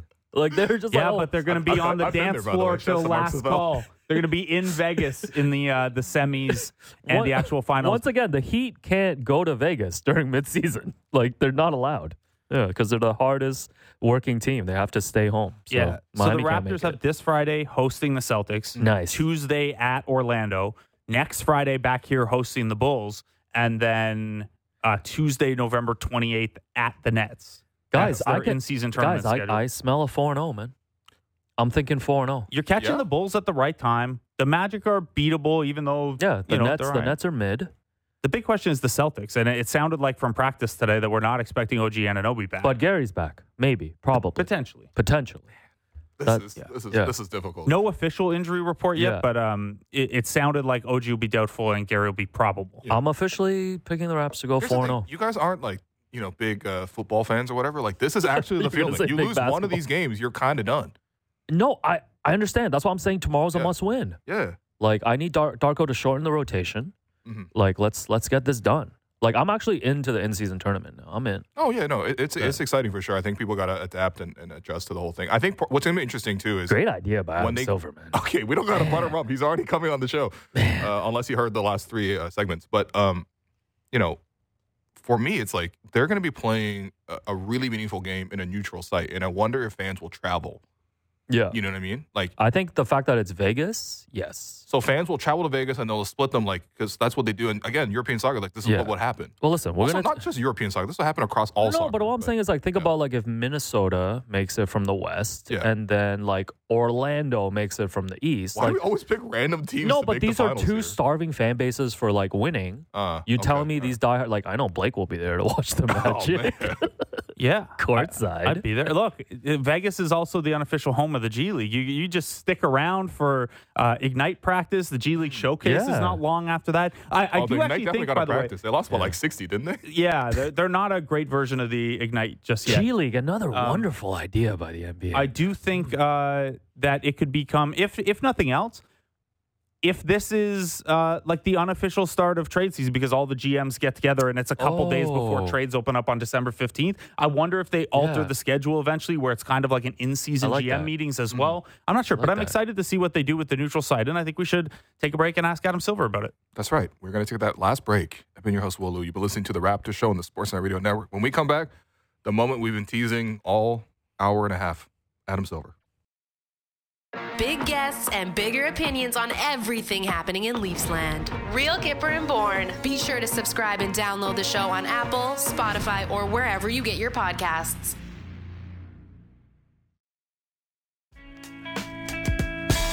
Welcome back to The Raptor Show on the Sportsnet Radio Network. I'm your host, Will Lou. I'm joined by my co host, Blake Murphy, and we are joined on the line by NBA Commissioner Adam Silver, who really needs no introduction. Adam, uh, thanks for taking the time. Absolutely. Good to see you guys. Yeah, good to see you as well. Um, we didn't plan to ask you this originally, but obviously this is very topical. Draymond Green got suspended. Uh, the it was five games by the league. Um, can you take us through the league's decision making process uh, with reaching that ultimate verdict? Yeah, I'll just do it in short because Joe Dumars oversees discipline and he's he's spoken about it. Um, you know, it's obviously the conduct we saw in that instance from Draymond is unacceptable. He knows that, the team knows that, and we do take into into account past conduct when we look at discipline, and that's how we arrived at five games. So that means Draymond's going to miss a, a handful of time here, including, I believe, some in-season tournament action as well. So we'll pivot there. Um, we are a little bit into the in-season tournament now. We haven't experienced it yet in Toronto. The, the Raptors have their first one on Friday. Um, what have the early returns looked like for you guys from uh, a ratings perspective, from a general response perspective? Yeah, sure. The the early returns have been pretty positive um, from a rating standpoint. Um, we were up over 100% actually off the weekend um, from pa- last year. And the second weekend, we were up um, over 50% from the prior year. So that's been really positive, and attendance has been up as well. But most importantly, the players are really into it, and the coaches and the teams have been very engaged and excited about it. And that's what's most important. I think that's what will ultimately translate into the most interest from the fans. We've certainly seen uh, some interesting courts, some interesting new jerseys. Um, what have you liked or disliked about those? And what does the league have planned in that regard for these neutral site semi and finals games down in Vegas? Well, so I, I'm a fan of the courts. Um, I, I, I'm enjoying all the banter about them. I, clearly, some may need a little bit of tweaking next season, but the, the the notion was in having those different and colorful courts that, with all the different programs on television and many games over the course of the season, that when people were flipping channels, they would see those games and they would realize instantly that something different was happening there. And frankly, even for the players, we thought the visual to make the visual imagery different, whether it's the, the courts or the uniforms, that they would get up for those games and that they would know there's something special. And from that standpoint, it's been effective, and it's our same plan for the, the neutral site games in Las Vegas. That's the, that's our, in essence, our final four that will be using special in-season tournament courts as well. Right. And so when you look back on this after the year one of this launch, um, what will constitute success for you uh, for the in-season tournament in year one and also long term? Well, of, of course, ratings and attendance matter to us, but and the early indications are very positive there. But most importantly, I think it will be the engagement that we see from our teams. Uh, you know, as I mentioned, early indications are very positive, but and, and I've said before that it's going to take a while to establish a, a, a tradition that's lasting, and we're not expecting this to be the equivalent of winning the Larry O'Brien Trophy. But I think if coming out of this first season that the, there was a lot of excitement around winning this new NBA Cup, that the teams play hard and it's, and it's competitive, that, that's what we'll look to see. And, and, and those that's the most important indicator at the end of the day is how competitive the games will be. Yeah. Well, I think that's a great sign right now of how competitive these games have been so far. Um, you are seeing players respond to it, which is, uh, I'm, I'm, sure this is exactly what you guys have wanted to do. Uh, I want to shift over to expansion. Um, you know, you had mentioned Vancouver, Mexico City, and Montreal as possible expansion cities. Uh, in addition, obviously, to many uh, U.S. cities as well. Um, from the Canadian side, obviously, we're really curious to see how the league views the viability of Vancouver and Montreal specifically. Well, what, I think I said, I was talking about um, cities that have expressed interest in having an NBA franchise. There, there are no active expansion discussions going on at the league right now. And, and, and what I also said in that interview was that the Raptors have done a great job becoming Canada's team. Of course, we used to have a team in Vancouver, but once they left the market, I think the Raptors really stepped up, and it's tr- amazing what's happened in terms of NBA basketball over the course of the existence of that franchise to the point now where outside of the United States, the, the largest number of players come from Canada. You know, I, I think it's 26 right now, Canadian players in the NBA. So I think that's part of uh, a great indicator of how much fan interest has has grown and developed since the Raptors came to Canada. Having said that, and, and, this is what I was referencing the other night, we have heard from other markets, including Vancouver and, and Montreal, about their desire to have a team. I think at some point the league will turn back to expansion, but it's not an active discussion we're having right now. Can I ask you just about the nature of sort of those approaches from Vancouver and Montreal? Like, are there ownership situations sort of ready to go and, and, and making this push, or are there more sort of cursory conversations at this point? Uh, uh, they're cursory largely because the league has told interested groups, whether in Vancouver or Montreal or any city for that matter, that we're not ready to engage okay. right now. So, um, other than letters I've received, occasional calls, um, you know, uh, public officials, you know, in various cities, um, we've studiously avoided taking that next step because we wanted to be fair to everyone involved. And at the point we're ready to address expansion, we want to have a, a fair and open process so that any anybody who is in, in, is interested has the opportunity to apply and, and understands the rules of the road. Adam, at the risk of undercutting the Vancouver and Montreal cases that, that we would like to see here. Um, and this doesn't have to be expansion related. This can be about the viability of the market uh, for TV growth as well. But you guys recently had an NBA game in Mexico City. Uh, the Capitanes obviously play there in the G League. How has the NBA's step into the Mexico City uh, and larger Mexican market gone? That's gone extraordinarily well. Um, also, I mean, we've played more games in Mexico City uh, and in Mexico than any country outside the United States and Canada. I think it was something like our 32nd um, game in, in Mexico.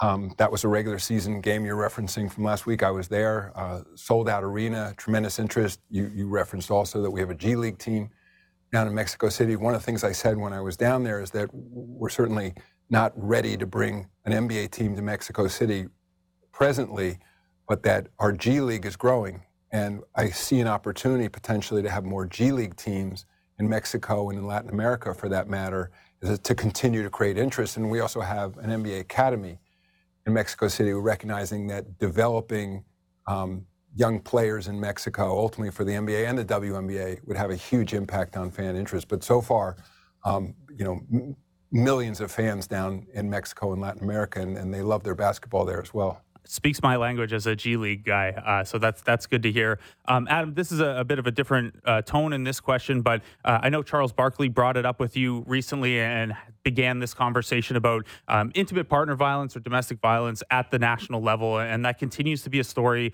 as Miles Bridges is set to return uh, for the Hornets on Friday. I know he did a media availability earlier today. Um, now, I know there are like legal components to this as well and process components, but how do you guys as a league try to manage the message that maybe Bridges coming back while something else is still being investigated fully? Um, the message that that can send to to other players, to fans, um, and you know the the lack of a consistent um, standard for penalties in these cases, I, I imagine has been a difficulty for you guys in the union. But but how do you manage that, especially at a time where Bridges is coming back here?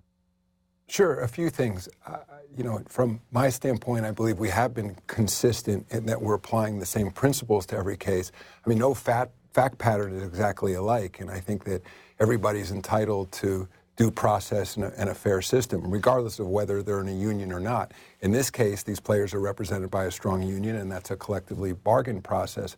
But unless you're intimately into the facts of each case, um, I, you have to understand that the result is based on you know, going an investigation and a very deep understanding, at least the best we're in a position to, to do so, to understand exactly what happened. And in terms of new allegations, just put yourself in that player's shoes or anybody who in which there's an allegation. I think everybody's entitled to due process and um, and everybody's en- entitled to a fair hearing. So to the extent there's other things that we're looking at, we th- that's an independent investigation, and until there are findings there, it would be unfair to punish um, a player or anyone under those circumstances. It's so you know we believe in the rule of law in this league, and we believe in, in due process. Does the league feel in this case that there is, I mean, due process uh, is something that should be afforded to everybody for sure. Um, but I think part of that is also contrition, and part of that is sort of changes in behavior. In this case, is uh, you know, do you, as the league, do they see that from instances like Miles Bridges, for example? Well, yes, um, in deciding on any appropriate discipline, um, contrition, you know, the player's reaction to the incidents, of course, is important. But once again, I, I, don't want to prejudge any other allegations that have been made against him. That's why there are investigations. That's why there is a process in place. For sure, for sure. Um, on a different subject, um, I wanted to ask you, what is the league's stance on protests in and around NBA games? Because you know we've seen that uh, you have uh, the benefit of a really active and really engaged um, player base that's willing to share their platform and, and extend them towards different causes. How is the league sort of ensuring that players are supported when they choose to use their platforms to support the causes that they feel passionate about? One of the ways we can in, ensure the leagues that the players are supported is to talk directly to them about it, and for me to express support for players who use their platform to talk about issues that are important to them. And, and there's a long track record, you know, it precedes certainly me as commissioner, in which players have used um, their voices to speak out important issues. We do talk to them about parameters for that type of speech or activity, more along the lines of being respectful, not content restrictions, but, well, I, I, should say content restrictions if it came to hate speech, but that's generally not where we are. It's just time, place, and manner restrictions, you know, what should happen on the court, for example, as opposed to what a player may choose to do at a press conference or on social media. And I think we've worked really well with our players and the Players Association on finding those standards. Occasionally there are issues that, again, similar to the last question you asked me, these become very fact specific. But I think we've worked through it in a very successful way, and I think that uh, NBA players have deservedly um, strong reputations for um, being important change makers in society. Right. Okay. Um, listen, uh, we we know your time is valuable, and we only have a few more minutes here, so we want to close with uh, some rapid fire topics. Something lighter for specifically. Yeah, well, listen, it, Sure. it doesn't have to be light, but I think it's Yeah. important in this case too. I mean, Um, you're just going to pivot from, you know, protest the skims here a little bit. So I thought I should preface it that the tone is changing a little bit. we will be building comes, up to here skim. comes an underwear question. All right. no, not right away, at least. Um, so we talked about the in-season tournament, and you've credited European soccer as some of the inspiration uh, behind the in-season tournament. Um, and obviously, we see the similarities, uh, in a sense, to Champions League. Do you have a European soccer club? Like, are you are you are you do you allow yourself to be a fan in a different league? Um, yeah, I do allow myself to be a fan in, in, of teams. Uh, I, I grew up as a Yankee fan in New York, for example. Um, in, in English soccer, um, the Kroenke family are the majority owners of Arsenal. Of course, they're the principal owners of the Denver Nuggets. So I've been to several Arsenal games over the years. I'm a fan of that organization, you know, just the, the way that the traditions around that team. But, you know, I, I've, I've been to um, FC Barcelona games, Real Madrid games over the years. So I'm, I'm generally a fan of, of how those leagues are operated and how and, and the deep traditions and fandoms that those clubs have developed. All right, put down the headline. Adam Silver is a gooner. This is great. um, I want to ask you about this too because it happens, I think, with uh, a lot of NBA players and even others around the, the league. But do you have a burner account? Do not obviously expose what that account is, but do you have a burner account just to keep track of like you know what's being said generally across social media? So the the only account that I post any content on is an Instagram account that anyone can look up. It's at Adam Silver NBA. Okay, it's a great plug. It's yeah, a great, it's a great It's Adam also a great way to not Adam Silver entirely answer the question because he just said that's the only one he posts from. So He's you know, lawyer. He's there- very clever yeah. with these things. there's some legalese there. Yeah. Um, and then I guess the the last one, Blake, I, you wanted to ask the Skims partnership, so please go ahead. that was you. That was your No, no, no. note in there. Uh, I guess um, you know the reaction to that has obviously been uh, a, a little bit fun, but also there's a large uh, woman fan base, and- and Skims is not necessarily just for women as well. Um, how, how fun has that been for for you to put together? And do you can we actually use the product? Like, is there a hookup here? So, so absolutely. So, the place where the NBA got involved is, is Kim Kardashian created a new Skims line for men, and it began with underwear, and they're they're now moving into what I would have called pajamas, but I think they call leisure wear, and it's been a big hit so far. it's has. attracted enormous attention. Kim Kardashian's good at what she does, and as I previously said, um, I can attest that it's, the product is excellent. All right, we got to get some. quite we got to get some up great in review. Canada here. Yeah. Um, all right, Commissioner, we, we've taken up all of your time, so we appreciate you uh, being open and transparent uh, with what we had to ask you. And um, yeah, we'll hope to see you back in Toronto sometime. When was the last time you were in Toronto, by the way? Last time I was in Toronto was late last season. Oh, okay. I was up right. there for a game with uh, Larry Tannenbaum and Masai Ujiri. I went to the game with them. You got you got a great organization there. Right. Yeah. Okay. Well, maybe we'll see you in Vegas for the in-season tournament finals. We'll see how that goes starting Friday too. right. There you go. I'll be there. All right. Thank you, Adam. Yep. Thanks, guys. All right. That was uh, NBA Commissioner Adam Silver. I'm not going to lie. I was never more nervous about an interview than this one. That's uh, yeah. It it is what it is. It's the commissioner of the sport. Like it doesn't. There isn't a, a higher. Like certainly there are probably some former players or even current players that, that would give some nerves. But um, like I think the last time I ran into that situation on the basketball side was like running into Steve Nash in like a non-media setting even. um, okay. And I was like, oh man, I'm I've interviewed lots of basketball players, but not Steve Nash, so I get it. yeah. Um, well, while we wait to, to, to get Alex's mic. Uh, I'm back, boys. oh, there we go. Yeah. Sorry. We don't have to get that follow up. Skimmy Butler over here. Great, great interview, uh, Mike Bass. I'll be following up with you personally um, for for the skims. But yeah, it was cool, man. How'd you guys feel about speaking with the commish? I know you guys were just chatting about the nerves. Yeah, I mean, look, listen. Um, we knew about the the fact that this interview was on the table um, Yeah. earlier this week, so you know we've spent a lot of time just, uh, thinking about the questions, Mm-hmm. trying to phrase them correctly. Goodbye to everyone who's turning it off now. Uh, that's fine, man. That's fine. That's fine. We got uh, eight more minutes. we here. got Louis Zatzman again coming up. Oh. Um, I, I wish honestly, Louis Louis killed it, but um, yeah, I, I just wanted to make sure that we had hit on obviously the subjects that were um, really topical For sure. here in the local market in terms of the expansion. And so it is, I guess, to me, it was a little disappointing hearing that I guess there's not that much actual progress. It's just sort of like, it's just interest. it's that's just, there's a line. There's a, there's a queue. Yeah. You know what I mean? There's a queue outside. And I guess some Canadian cities are in that queue. So l- let me Yeah. ask you guys your opinion on this. So obviously, we would all like for Canada to have another team. Mm-hmm. sure. Um, you know, the Vancouver market has some challenges, but it was done kind of dirty the first time around. Montreal has always been uh, a very basketball hungry market. Mm-hmm. Those things would be great. It it has sounded like for a long time, whether anyone from the league will say this or it's just reports and insiders, Yeah. Seattle and Vegas would probably be Yes. the next two up. Seattle was done as dirty as anyone,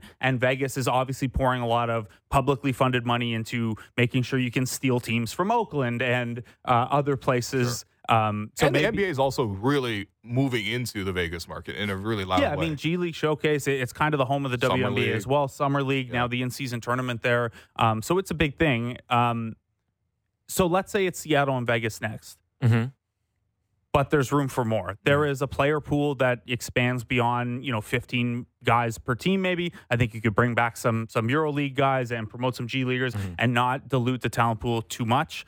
Um, but at what point would you think the there's too much expansion? Like like with 34 or 36? Yeah, I think 32 is kind of where I would kind of draw it. Like, I, yeah, I just feel like at some point it is going to dilute the product. I mean, putting aside the Raptors, okay, because we had a whole different conversation about them in the first hour. But when I watch other teams, I do look at them. I'm like, there are lots of lots of talent here that don't even necessarily get the chance to even play. I know, but it's good how that is right now.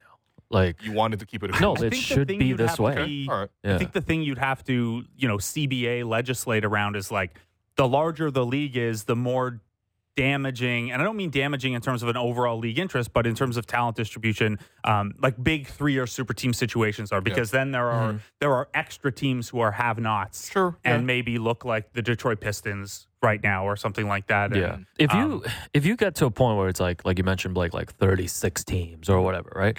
Then I want to see like a relegation format or something. Cuz then there's enough teams where you can put like 8 But where do teams they into- relegate to? Like the G League? No, they play in their little like 8 team league to like move up. Oh. Like the Oh. 8 worst teams and then there's mechanisms for like getting the draft lottery in place and all this so stuff. that See I, if you don't want that then we should keep it to 32 I teams. love a reg- relegation 30, idea, 32. but like the economics of TV deals and market sizes, like like what if the Lakers Yeah. came last? Then I don't then I then the I don't want too more than 32 teams. Yeah. Like then I don't want more than 32 teams. One thing that was interesting too, because I was thinking about the expansion idea, is like, do you think the Raptors would step in to try to? Do you think the Raptors will support, for example, another team come to the NBA? Because it really does take away from the market share. Yeah, I mean there are things called territorial rights in franchise agreements. Yeah, you and- can't, but you can't claim the whole country. Right, Like that's usually you- like you 200 can't claim the whole country. This Um, is like a Leafs thing too, I- right? Like yeah, Leafs. it's a Leafs thing where there's Yeah. the reason there's not a second team in Toronto. I think Yeah. the Sabres also have territorial rights that expand this far. Okay. Uh, I remember when the Expos and Jays were both going on. I believe that some concessions had to be made Mm. um, because even the Toronto Montreal. Now,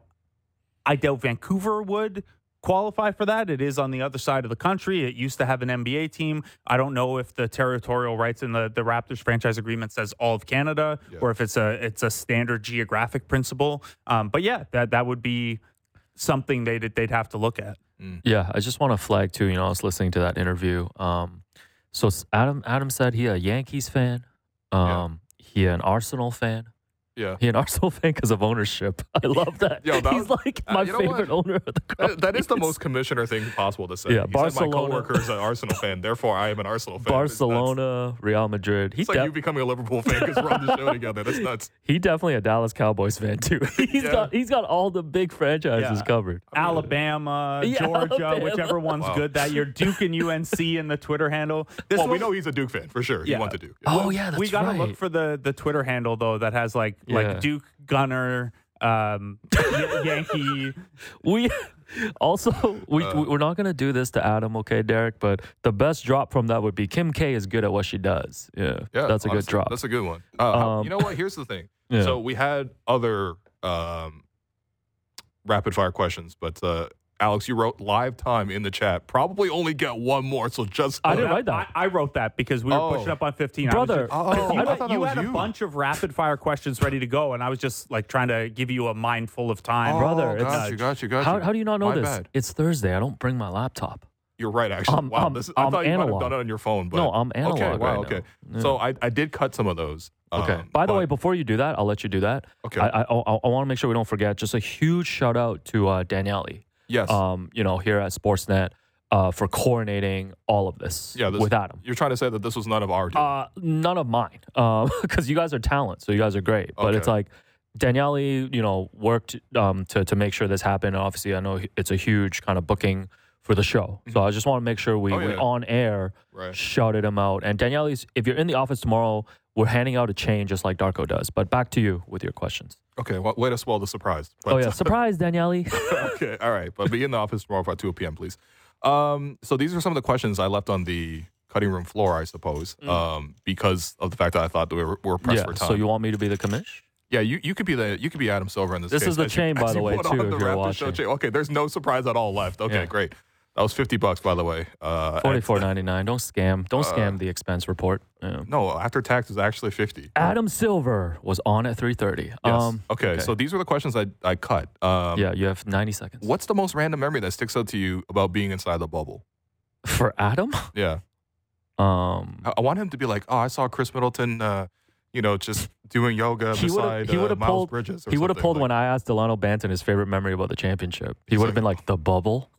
I think the, I think he would have said it, uh, something he would have wished to forget. Um, I also asked, how close are we to a USA versus World All Star Game format, and would the players go for that?